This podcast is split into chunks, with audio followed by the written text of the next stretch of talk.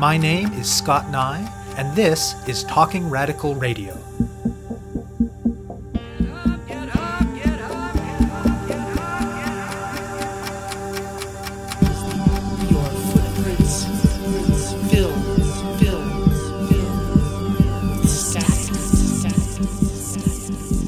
Hello and welcome to Talking Radical Radio, where we bring you grassroots voices from across Canada. We give you the chance to hear many different people that are facing many different struggles, talk about what they're doing, how they're doing it, and why they're doing it, in the belief that such listening is a crucial step in strengthening all of our efforts to change the world. On this week's show, I will be speaking with Ardath Whynacht and Dee Morse. In contrast with the disdain of yesteryear, today it is not uncommon for mainstream politicians, corporations, organizations, and even nation states to go out of their way to associate themselves with LGBTQ plus communities. For many, this serves as both a means to market themselves to those communities and as a way to establish a certain kind of progressive cachet to external observers. Which may sound harmless or even positive, but often it is far from it. Far too often, the people and institutions that are being symbolically supportive of queer, trans, and two spirit people are simultaneously doing few or none of the things that are well within their power that might substantively improve the lives of those very same people. Sometimes they even use such symbolic gestures of support as a way to distract from the substantive harm they're doing to queer and trans people and or to other marginalized people. Pinkwashing, it is sometimes called. So, for instance, there are places where police make a show of being supportive of LGBTQ pride events in a way that makes them look progressive despite their refusal to meaningfully address systemic violence against black and indigenous people, including, of course, black and indigenous people who are queer, trans, or two spirit. Or you might see a politician who marches in a pride parade and says generally positive things about LGBTQ people, but who cuts welfare, and who is therefore benefiting from that association with the community while doing harm to those queer and trans people who depend on social assistance. Ardath Whynacht and Dee Morse are both members of the board of the Nova Scotia Rainbow Action Project, the only province wide group fighting for queer and trans rights in Nova Scotia.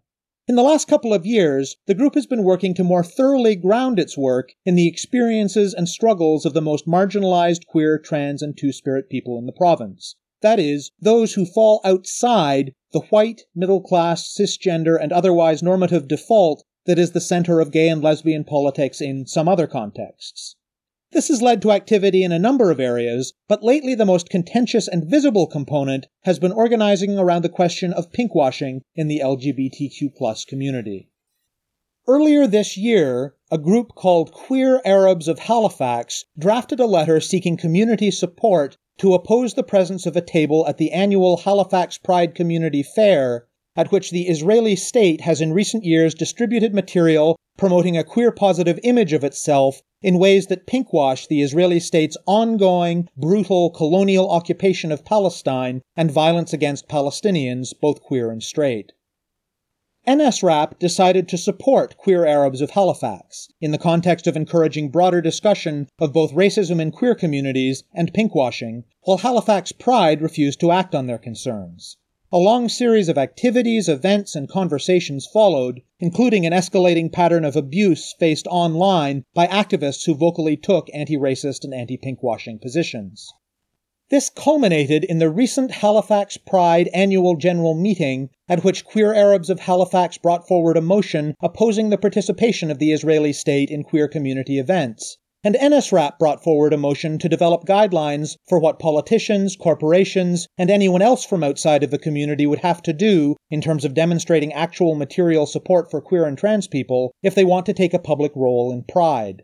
The meeting was stacked, however, by a conservative religious organization that supports the State of Israel, and they packed the meeting with mostly non queer, non trans people who voted down both motions. That is, policy for LGBTQ pride in Halifax was being decided mostly by conservative straight people, and queer anti racist and anti pinkwashing activists, particularly black, indigenous, and people of color, faced intense hostility in what is supposedly their own community organization. Whynacht and Morse talk with me about NSRAP's work, about pinkwashing in general and the fight against it in Halifax in particular, and about how NSRAP hopes to move forward from here with its commitment to advancing political work centered on practical wins for the most marginal queer, trans, and two spirit people in Nova Scotia. We spoke by Skype to phone. My name is Dee. I live and work outside of Halifax in a town called Truro. I work in the nonprofit humanitarian sector. As far as political organizing history, I was certainly involved in a lot of student activism and politics during my time in university. I was part of a couple different anti capitalist groups and mostly organizing around elimination of tuition fees and other kind of social justice issues on campus. Since I left university, haven't been as involved in politics or organizing. And so I jumped at the opportunity to join NSRAP back at the beginning of last summer because we are a provincial advocacy organization for LGBTQ plus people, I felt that I might be of some use being outside of the city where most of our members are located in the city of Halifax. So trying to bring a different perspective. I'm a professor of sociology at Mount Allison University, which is actually located in Sackville, New Brunswick. I've been involved first in anti-globalization activism around maybe 2000, 2001, and I think I developed a bit of a respect and admiration for the way social movements are able to organize and collectively govern. And since then, I've been involved in prison abolitionist work, some local anti-racist work, and my own research is in the area of intersectional mental health and look at kind of more collective liberatory strategies for improving health and well-being in communities. I was asked to join NSRAP by a dear friend of mine who had attended a talk I gave on queerness and mental health the organization at the time was kind of rebuilding. So it was going through a bit of a change in governance, change in leadership. So I was lucky two years ago to join the board and be a part of rebuilding the organization with a slightly different focus. The Nova Scotia Rainbow Action Project is the only provincial queer, trans, and two spirit advocacy group in the province of Nova Scotia. So they have, under previous leadership, done some really incredible work in advocacy at the provincial level. So looking at some of the provincial government areas such as health, education, they've been able to kind of have a voice in our provincial government. Some of the other projects we've run, such as we've had a youth and elders project. More recently, we've done some capacity building, training, and research around seniors' mental health and looking at service provision for what some of the elder, queer, trans, and two-spirited folks need across the province as well. NSRAP was also involved in speaking against the blood ban on receiving donations from gay men. NSRAP is an organization that has ebbed and flowed over the years. And when I joined the board, we had a very limited budget. We were in a bit of a crisis to pay our staff there have been quite a few cuts to funding programs in the province of Nova Scotia for community based organizations under the current Liberal government. And I think NSRAP is one of those organizations that's now looking at alternative funding strategies. So we're more aligned with the needs of our members and our community and trying to draw our funding more from them rather than running projects on a grant by grant basis, depending on the whims of each provincial government strategy that comes into place as governments come and go. I think as an organization, we've identified that we're interested in advocating for and pushing forward initiatives that materially improve queer, trans, two spirited lives in the province of Nova Scotia. So our members are situated across the province, some of them lacking community because they're in rural or isolated areas. We have seniors and folks on fixed incomes living in homes where the staff are ill equipped to provide care. We have trans youth in Nova Scotia who are facing high rates of unemployment, high rates of depression, anxiety, suicide. And of course, we know from the research that things like suicide and self harm in the trans community are implicitly connected to the ability to, one, receive the appropriate gender identification markers on your government ID and also access to surgeries and appropriate health care. So we're very much interested in supporting our more vulnerable members. I think what has happened in many LGBTQ2S communities across North America is, you know, this idea of homonormativity where queerness and the trans identity has been constructed in such a way as to reflect some of the most privileged members of our community. And I think NSRAP, through the rebuilding process over the last two years, has been very much trying to put in place a structure so that we're not just listening to the loudest and most privileged members and trying to listen for the silences and run projects that address them as an organization, we are resistant to collaborations where we are present in a token way. NSRAP has had a history of being incredibly effective at the provincial advocacy level, and absolutely that is important. But, you know, we're at a turning point now where our conservative MLAs here in the province of Nova Scotia have what seems like on the outside policies that are very friendly to LGBTQ two spirited people. But that doesn't necessarily mean that any of their other policies are geared towards improving their lives or providing them with protections to address their vulnerabilities as a population. So we're trying to be a little bit more clear and a little bit more savvy around resisting tokenism. And I think that's where some of the pinkwashing stuff was a natural fit for us because we really felt like our community was in a place where there was a lot of talk and not a lot of action in terms of improvements that affected the vulnerable members of our community. So I know that NSRAP has been working on a number of things, like you've done some important work on gender markers on government issued ID and other things like that. But I'm particularly interested in hearing about how the anti pinkwashing campaign emerged. The pinkwashing activism that we're doing is focusing specifically on a phenomenon that has happened at the Halifax Pride Community Fair for the last several years. There has been a table at Halifax Pride Community Fair that has been registered as the Size Doesn't Matter table. The Size Doesn't Matter campaign is a campaign that seeks to promote a certain image of the state of Israel, specifically targeted as inviting queer people to travel to Israel, specifically the city of Tel Aviv, and experience the nightlife, the queer openness and swaying public opinion about the state of Israel away from any sort of criticism or attention of the policies that Israel has towards the occupied Palestinian territories the human rights abuses that are occurring there, and instead painting Israel as an open, westernized liberal democracy with respect for LGBT rights, etc., etc. So back earlier in the summer, before Halifax Pride took place, a group called Queer Arabs of Halifax drafted a letter and sought community support a number of organizations, including NSRAP and the Rainbow Refugee Association of Nova Scotia, signed on to this letter, basically addressed to Halifax Pride, asking them to look into the presence of this size doesn't matter material, which Queer Arabs of Halifax very clearly laid out as being pinkwashing material. They had members that had been quite directly affected by Israeli aggression in the occupied territories, and they didn't feel safe and welcome at the community fair with these materials present. Halifax Pride, in a very diplomatic but ultimately dismissive way, declined to take any further action. So mm-hmm. uh, Halifax Pride Festival went on. We participated in a protest with Arabs of Halifax outside the community fair. We were as loud as we could be and tried to draw attention to this issue. All that we heard from Halifax Pride was that, oh, we'll have a community meeting. So in August, a community meeting took place. A lot of community members came out, 40 or 50 people perhaps, and all very engaged in this debate around pinkwashing. A lot of very emotional, very heartfelt pleas from the Black, Indigenous, and people of color community at this community meeting saying, you know, we don't feel enfranchised by Pride. We don't feel that this is a space that includes us. We've continually dismissed our concerns about different aspects of the festival, including the pinkwashing stuff. Halifax Pride, again in a very diplomatic manner, said, We hear you, but there's a process that everybody has to follow in order to see this kind of change happen. It bears mentioning that we did protest other content at Halifax Pride. Specifically, Crime Stoppers has a float that they've had in the parade every year, which is a party jail. So basically, they play Lady Gaga and they have a bunch of volunteers wear like short shorts and glitter and turn a fake jail cell into a party, which is how they advertise Crime Stoppers.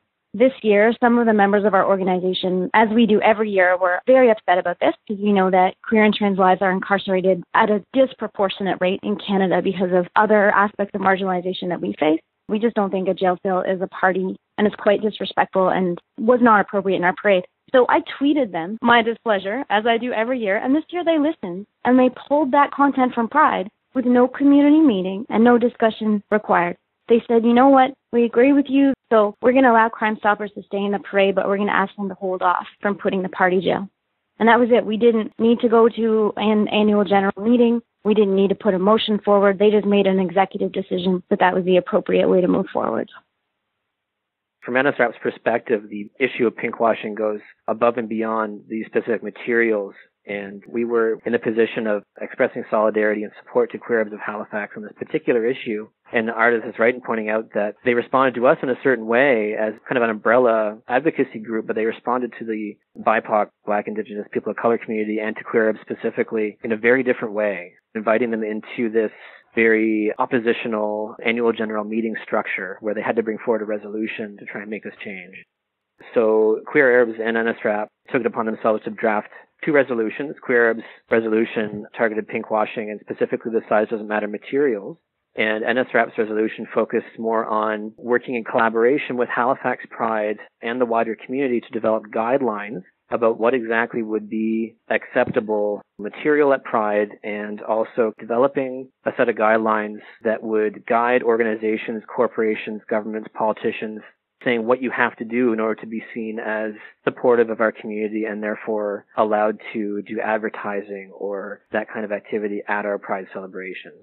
We worked very diligently and collaboratively to draft these two resolutions and all the while experiencing some quite aggressive, racist, anti-immigrant, harsh, violent backlash online in the form of yeah. comments, threats, the racist trolling started right around Pride when there was media coverage of the protest and media coverage of the issue that Queer Arabs of Halifax was raising about the presence of the Size Doesn't Matter campaign at Pride, in addition to the presence of organizations who are transphobic, who don't hire queer or trans two-spirited people. You know, there are a lot of other issues related to pinkwashing that were being raised we started seeing comments in online articles about one of the things we voiced at NSRAP is the city of Halifax, the second most common language that is spoken is Arabic.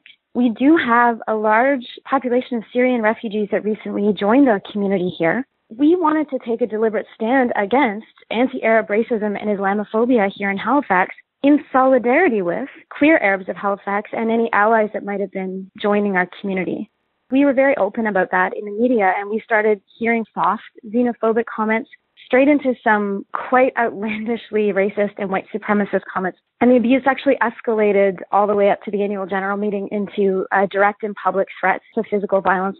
In addition to some of the members of our community who are not even involved with NSRAP, but were supportive of doing anti-racist work at Halifax Pride. Some of them were called unimaginable names. They were sworn at, homophobic statements, I was called a Nazi, an imbecile, a pig. I almost had to shut my Twitter account down. So there was quite an organized, aggressive, and public backlash to the specific members of NSRAP who had spoken out in the media in support of queer Arabs of Halifax. And the public nature of that abuse really did intimidate a lot of people from coming forward.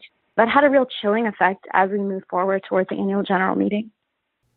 One of the things that you often hear from more privileged and more conservative members of queer communities when the issue of pinkwashing is discussed is what does all of that have to do with us? How would you respond to that? We have heard from some of our own members and folks in the broader queer community saying, yeah, this has nothing to do with us. This is an ancient dispute. And implicit in this statement, the us does not include queer, trans, two-spirited people of color who are racialized, who are from Arab countries. So when we say that this issue has nothing to do with us, when we say that racism is not our issue, when we say our, there's this notion of this homonormative, this idea of what it means to be gay, lesbian, bisexual, and that is generally a white upper middle class person. And we identify that in our community. We have issues of classism in our community. We have issues of transphobia, biphobia. We have a lot of racism in this community. We have one of the most well established indigenous black communities in all of North America here. But our queer events, our cultural events, our queer film festivals, our queer theater festivals, they're predominantly attended by white members of our community. So we know this. And I think that it's really important to point out when we say that this isn't our issue the question of our is one that we really need to dig into and sit with. When NSRAP says, you know, we really want our community to decide what's acceptable, who can come, who is demonstrating good allyship, we really mean that we need to be attendant to the voices of those most marginalized. That history and those groups of people that Ardath just mentioned, we really feel like pinkwashing in general is an attempt to, again, further silence and marginalize those groups and attend to voices that have much more institutional power. Frankly, at Halifax Pride as it currently stands, TD Bank has a larger say over what happens at Pride than the Black, Indigenous, people of color community of queer, trans, and two-spirit people here. So it really is very core to this issue of who gets to speak, who gets listened to. And we at NSRAP feel like we really need to work on that question and make sure we're attentive to the most vulnerable people. Tell me about what happened at the Halifax Pride annual general meeting itself. I arrived at the meeting, and pretty much from the moment I got to the upper floor of the Marriott Hotel downtown Halifax, my stomach just sank. I knew that there was a massive amount of people there who weren't of the community. This was definitely the first time I'd seen most of the faces there. I've been involved in the community and, and at events for a long time, and I think the previous Halifax Pride AGM had 30 people. This one mm-hmm. had over 300. And from the moment I walked in the room, it was just extremely uncomfortable. The way the night proceeded, they got through a lot of the procedural stuff. And again, I should note that this format of this meeting was ostensibly under some form of Robert's rules, oppositional format where you'd have people speaking for and against resolutions. Anybody familiar with that format knows what that looks like. And so, Queer Arabs of Halifax resolution was up to be voted on first. There were people speaking both for and against the resolution. Queer Arabs of Halifax had representation at the meeting who spoke very passionately and eloquently about their own experience as a refugee and in Palestine, experiencing the violence brought to bear by the Israeli state on their particular situation and how that informs their feeling of inclusion in Pride when there are pinkwashing materials meant to sway opinion about Israel and their conduct in the occupied territories. From there, you had people who belonged to the BIPOC community speaking in favor of the resolution, drawing attention to how Pride has historically not been very interested in hearing their voices and really considering their perspectives in thinking about what kind of space they want Pride to be. And then in response, essentially having straight, cis, majority white people refute their statements point by point in manners which I would personally consider to be racist, colonialist, violent, and very dismissive. So that resolution was voted down in a mm-hmm. sea of hands belonging to people that I've never seen at a community event before, and I doubt I yeah. will ever again. The queer, trans, and two spirit community was outnumbered roughly two to one two separate journalists counted the members who attended from the Atlantic Jewish Council, which does not represent all of the Jewish families here in Nova Scotia. They represent largely the most conservative members of that community, and they had roughly 200 members in attendance. They held a catered event before our AGM specifically to mobilize their membership to attend the AGM and vote against our motion. So there were approximately 200 of their members who were largely over 50 and 60 years old, were clearly by their attire, their shoes, their watches quite wealthy. So there was a class issue as well. They were almost overwhelmingly white and they had never been present. Halifax is a small town. We have less than half a million people on the peninsula. None of these individuals had ever been present, to my knowledge, at a pride event or a queer event. And there was a very obvious sense of discomfort with trans, especially trans people of color within the community. So it was very clearly not a group of allies that were in attendance. And there were roughly just over 100 members of the LGBTQ2S community there. So with the Atlantic Jewish Council members voting as a block, we were effectively outnumbered on every single motion that came from queer and trans organizations within the community. Numerous people spoke and requested that those who were not allies and had never attended Pride and don't intend to, that they not vote. This was not respected. I think it's important to point out there's been a lot of backlash also around us as an organization pointing out whiteness to say, first of all, there's a flaw in the system when we have to have the majority vote on an issue about tackling racism and racist content and Islamophobic content. So we were completely outnumbered. Issues related to sensitive minority rights, vulnerable people were put to a majority vote, which never should have been allowed. The Halifax Pride bylaws allowed for anyone who attended and filled out a form to have a vote at the meeting. In 2007, the Halifax Pride bylaws stipulated that in order to vote at an annual general meeting, you had to be a member of the community and have attended at least two Pride events in the past. And we're unsure why that changed in their bylaws, but it essentially allowed a lobby group, a conservative religious organization, to come in and completely prevent our community from having any sort of self determination or using that decision making process to make decisions about our own community, the only optimistic thing we can take away from that was when the Queer Arabs of Halifax motion was voted down and when our motion was voted down, if members of the Atlantic Jewish Council who were not allies, not LGBTQ2S people, if they had not been permitted to vote, we're confident with the numbers that these motions would have passed. What's your sense of what needs to happen next? What's interesting is on a broad scale, even for members of our community who are not activists, they're not involved in anti racist organizing, there's been a broad sentiment that Halifax Pride is no longer relevant as the organization that should be running our biggest public festival every year in the city. And as an organization, I think NSRAP is listening to this. For us, we want to move forward with allies. Allyship is not staging a coup at a minority communities event and basically enacting organized white supremacy. That's not allyship. And so I think that while we really do want to move forward with allies and those who want to learn more in a sincere way about becoming allies to our members, I think we're really focused on putting our energies towards continuing to do what we wanted to do this year, which was to run projects and initiatives that speak to the members of our community who have been ignored and often oppressed in queer spaces for too long. And we do believe that although this meeting was a violent process. It was depressing. It was upsetting. I think it's created a sense of resolve in our community to work towards these issues. And I think we're really committed to taking this moment and turning it into an opportunity to continue to engage anti-racist work in the community. Members of the Two Spirit community here in Halifax spoke at the meeting about, you know, the Size Doesn't Matter campaign should not be welcome at Pride because of Israel's role in occupation, but also a Canada 150 campaign would also not be welcome at Pride because of settler colonialism in Canada and a lack of reconciliation and reparation. So those links were made at the meeting and organizationally and within our community here, colonialism in Canada is just as important for us to tackle and resist and speak out about and to link to pinkwashing so ensuring that politicians who are present at Pride, who might be members of parliament and representing the government of Canada and the Dominion of Canada as a settler colonial state, they also need to be pushed back. And our resolution was also geared at pushing back in a way that pinkwashing happens through elected politics. So we're also interested in continuing that analysis in our own community. You have been listening to my interview with Ardath Whynacht and Dee Morse of the Nova Scotia Rainbow Action Project. To learn more about their work, go to nsrap.ca. That's nsrap.ca. To find out more about Talking Radical Radio, the guests, the theme music, and the ways that you can listen, or to suggest topics for future shows, go to talkingradical.ca and click on the link for the radio show.